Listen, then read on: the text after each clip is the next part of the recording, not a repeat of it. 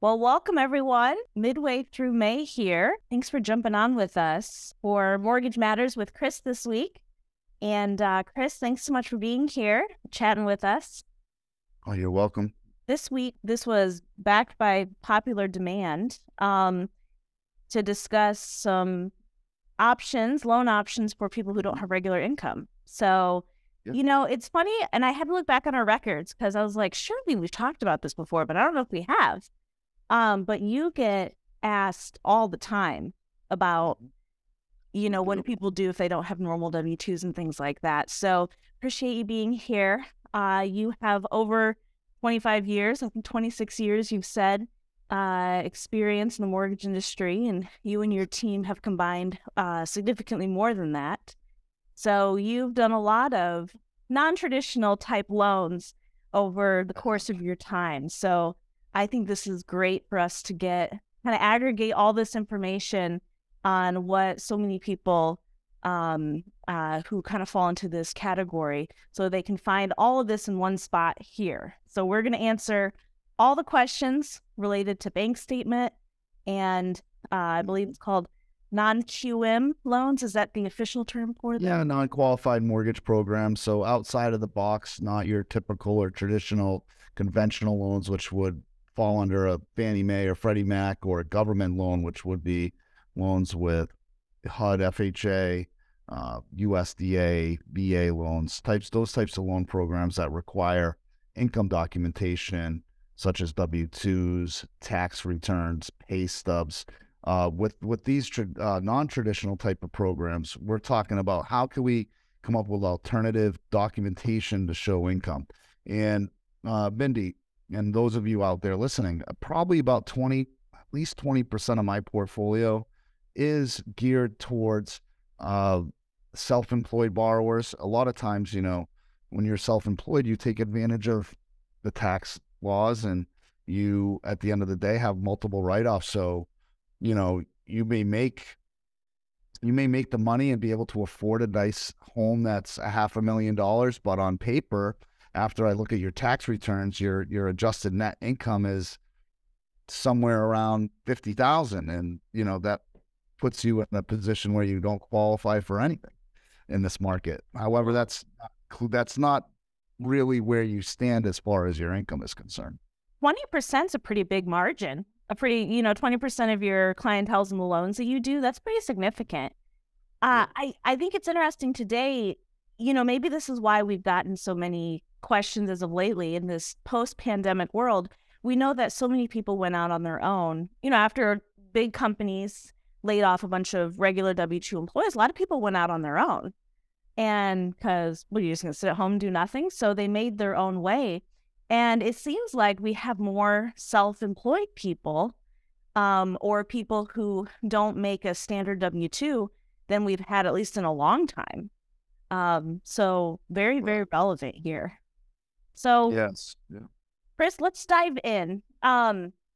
The conventional way that we think of, not conventional loan, but like the conventional wisdom to get a mortgage, someone thinks I have to have my W-2, my normal tax return from that, and then I have to be at that job for 2 years. So a person who owns their own business or has gone out on their own doesn't have most of that, right? Right. So with this bank statement loan, what's the alternative? What are you looking for in terms of documentation for people who don't have the W-2? What do they need instead? So there's two different ways to do the bank statement program. One, it would be based on 12 months of bank statements. Now, we have different ways to do this. We can use personal bank statements or business bank statements. So if we go with we can go 12 months worth of those bank statements or 24 months. If we go as far as the 24-month bank statement, sometimes it's a little bit more advantageous for our client because the rate may be a little bit better because we're showing more documentation and we're showing more income. Now, typically how it works, and this is where it gets a little tricky, so I want to try to explain this in a way that is very easily understandable. So we'll take 50%, almost like we would if we showed what you made for income as a W-2 person, I'll use 50% of your income to support your debt. Okay. We'll do the same thing with bank statements. So let's say, for example, you're a small business owner and you deposit all of your money into, you own, let's say you own an electric, you're an electrician, and you own a little electrician, a little electrical company, and you bring in around $200,000 a year into your bank statements. Well, I'll be able to use 50% of that as your income, right? $100,000. So now I just base it on $100,000, which, technically you got $16,000. We just got to keep everything under the $8,000, 50% of that. All your bills, your new mortgage payment, which would include your principal and interest, your taxes, insurance, PMI, if there's PMI, or what we have there. And we can do this with as little as 10% down. So with the bank statement programs, you can do them for refinances, cash out refinances, or purchases. And all that would be required is a 10% down earnest money deposit. Well, not earnest money deposit, but just you would have to put 10% down to get your financing.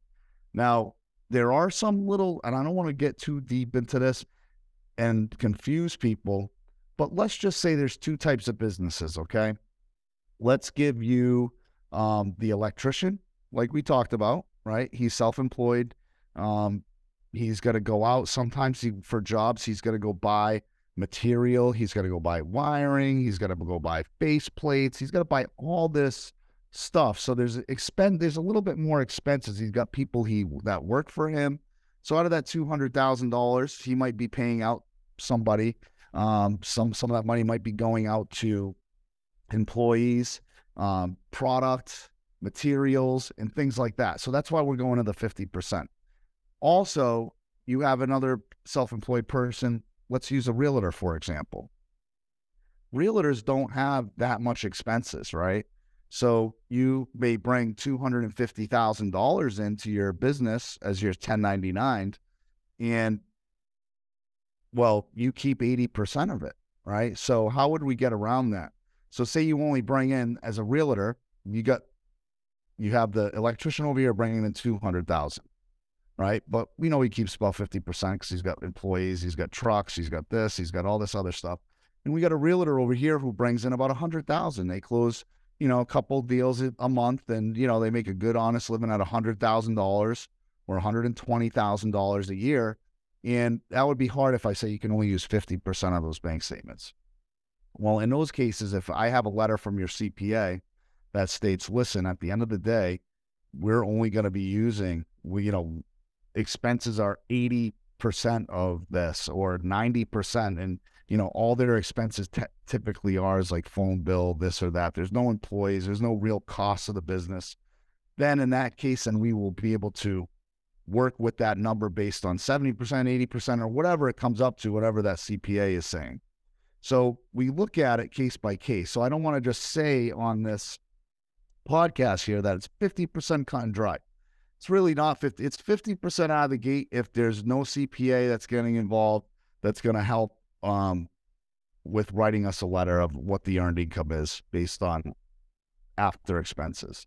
So that being said, think of it as you bringing me 12 months of bank statements and your little business or your big business, whatever it is, and you deposit $10,000 a month.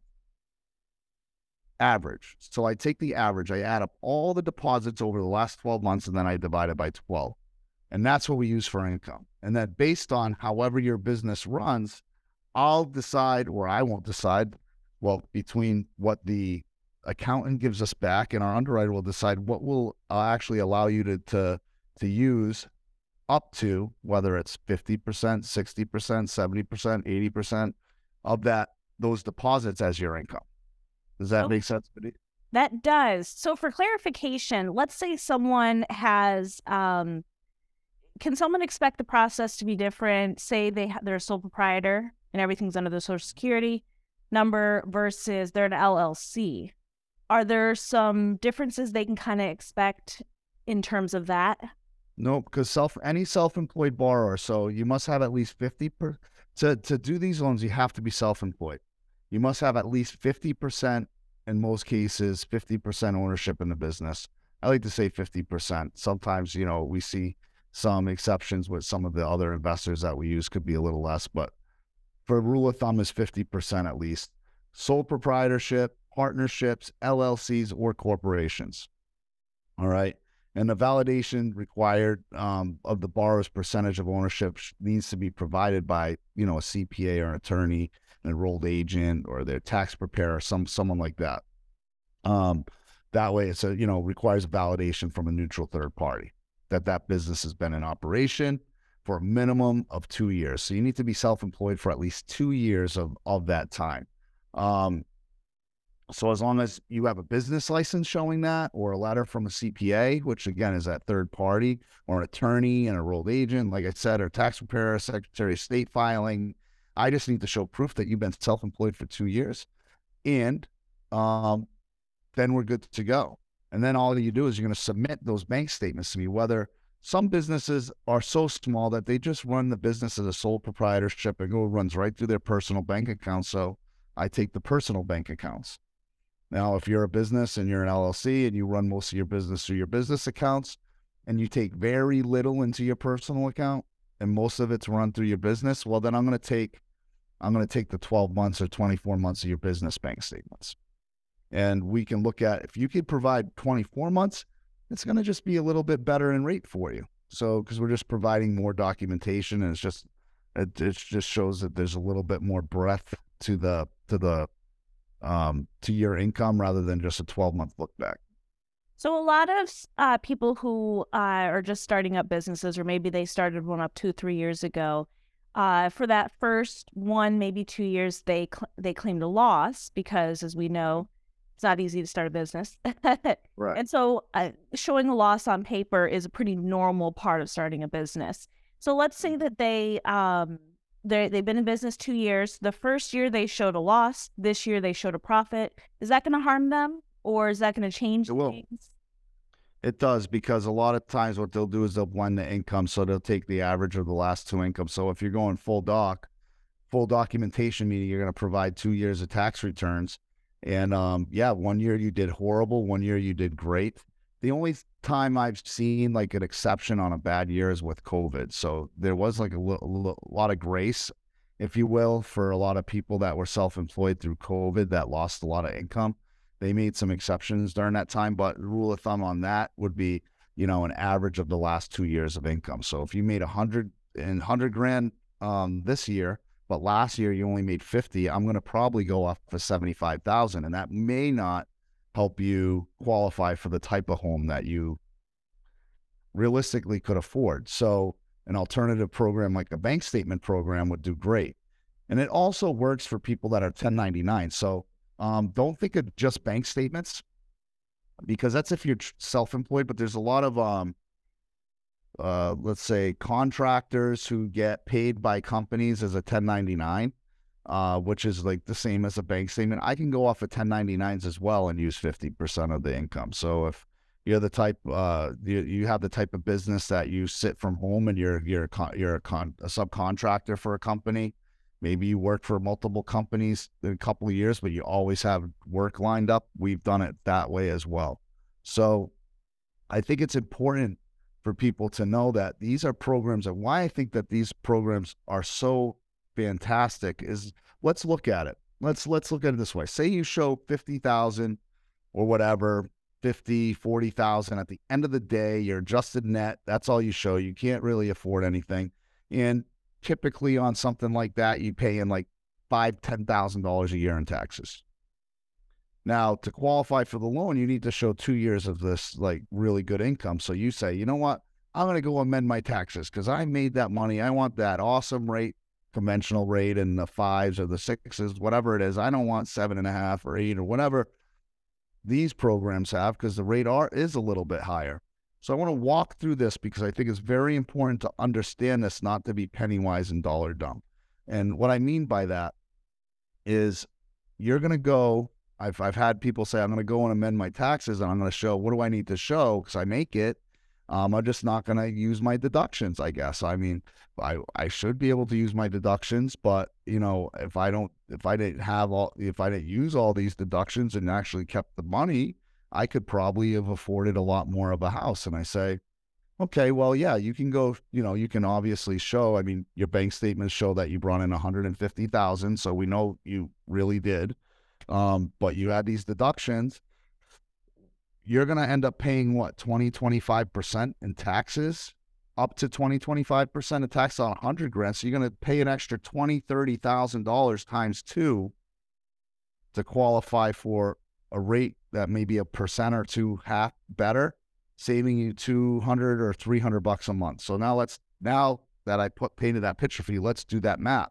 So now you just paid $40,000, $50,000, $60,000 in taxes to save yourself $200-$300 a month.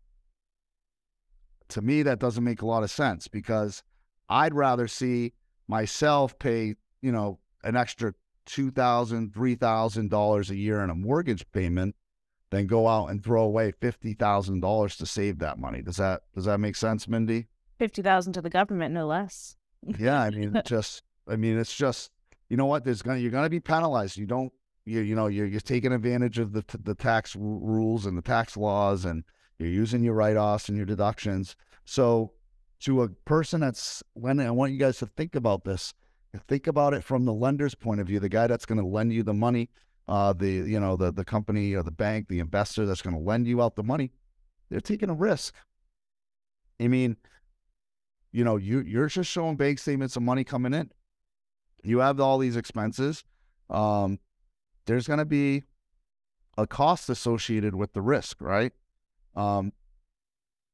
And it's a small cost compared to what you would pay if you're going to go pay or not take advantage of the deductions that you could use to save yourself a couple $100 a month.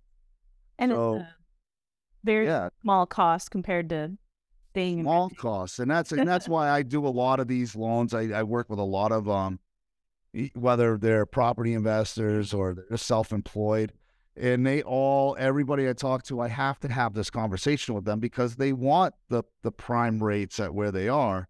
But once they understand, and once they get, well, listen, you know, I mean, you're going to pay one way or another, but this way you're going to actually pay a lot less than you would if you didn't take the deductions that you're able to. And then you claim it as income, because you're going to pay a lot into taxes. I mean, this is a small price to pay at the end of the day, and it gets you in a home.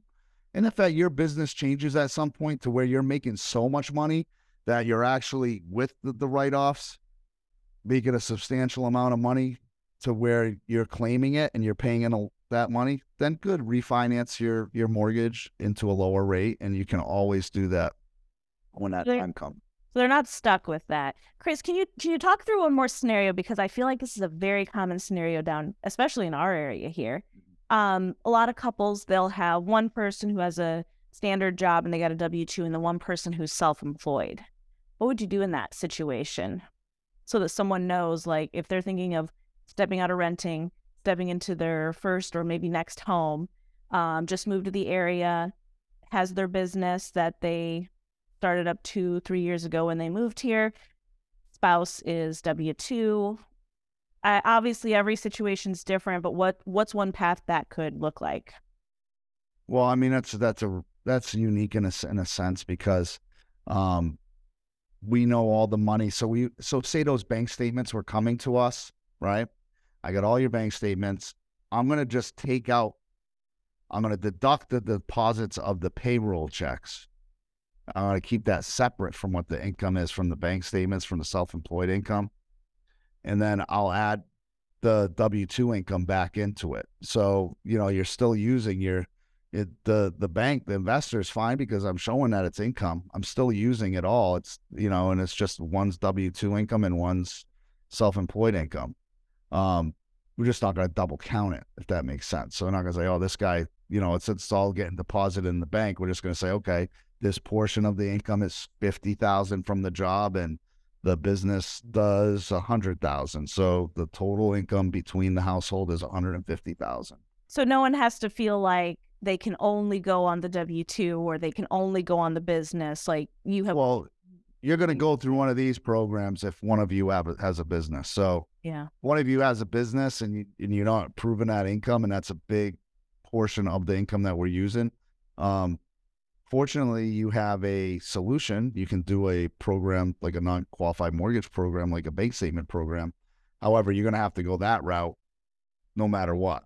You know, this, you're going to just have to go this route, even though a portion of the income is W-2. So I think it's a misconception that if one spouse is self-employed, that there's nothing they can do to contribute. You know, it just has to be on the spouse with the W-2. And so what you're telling us here is that's not the case.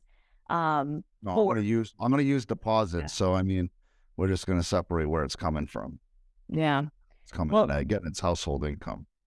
Well, obviously every situation's different, and you and your team, you know, does consultations for individualized for each person, so that they can see what is the best scenario for their case and getting them into their next home. So I guess at the end of the day, you're still going to be having a lot of these conversations, but this is really good because I think this answers a lot of the questions that you get a lot.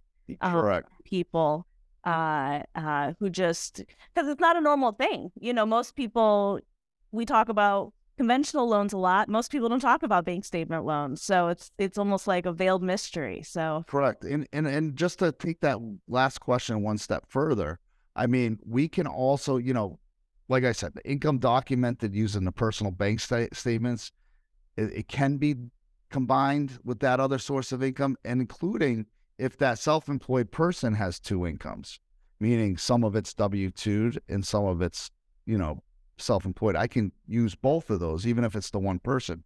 There's a lot of people that may have, you know, a job that they've had on the side. Like, so say, for example, you know, you do a part-time job, W-2'd, but your big portion of your income comes from your self-employed business. As long as you've had that other income, as long as you had the income for 2 years on both sides, we can do it. You know, we can combine that income and use it. So, it's a great option for those that think, you know what, I tried to do this and I couldn't qualify for a mortgage. These programs have been around for pretty much as long as I've been doing this business. There might've been a little bit of a period of time where you didn't see these programs after 2008 for a little bit. There was a little bit of, you know, everybody backed off. People weren't doing anything, but these programs have been back around for, you know, a handful of years now, at least, to say the least. We've been doing a lot of them. So again, you're going to have, you can't have a bad credit score. You know, there's credit score requirements that kind of go along with these types of programs. And, you know, you're going to have to, I think we can go as low as even a 660 on these programs. But then again, your loan to value may be, you know, 60%. You have to put 40% down. So there are little things that kind of go in, and I don't want to do that because we want to end this on time. But that's why it's important for you guys to give us a call. Another topic I think we should talk about next week is I've been getting a lot of questions on debt service coverage loans. That's for our investor community. How do those work? How can I, you know, qualify for that, which means it's not going on their income per se. It's going based on the property's income that the property generates a month. And you have to back it up with good credit. However, we're not going to use your supporting income. We're going to use the property's income to support the debt. So that's another great program for that kind of same non-qualified mortgage program that people are asking for, especially here in Florida. A lot of people buy investment properties down here. I had a handful of closings this month with these programs. So definitely want to educate you. Call me anytime. Love to have a conversation with you, whether you're one of our realtor partners or you're a client that's listening in, or a potential client, I should say, or just someone that's like more interested in hearing more or getting more information about these loan programs. We're really here to help, and we want to be able to share all that we can with you. Yes. Well, we will, all of this is aggregated into a blog post. We now have it in video, and we now have it in podcast form as well. So for those who want to rewatch this, or maybe want to listen or read it later, we're going to link all that onto here. And of course, if you find that, please like and subscribe us on YouTube, podcasts, check us out on mortgagedreams.com, which is where the blog posts for all this will be. And we'll be back next week with kind of the follow-up, or I guess the next step of this, like you said, on those debt service loans, and what that means for people around here. So, Chris, excellent. Thank you for the time today. Thanks for answering these burning questions. Hope you guys enjoyed, and look forward to hearing from you all. Thank you. Yes, awesome. Enjoy your weekend, everyone. You too. Bye, Mindy.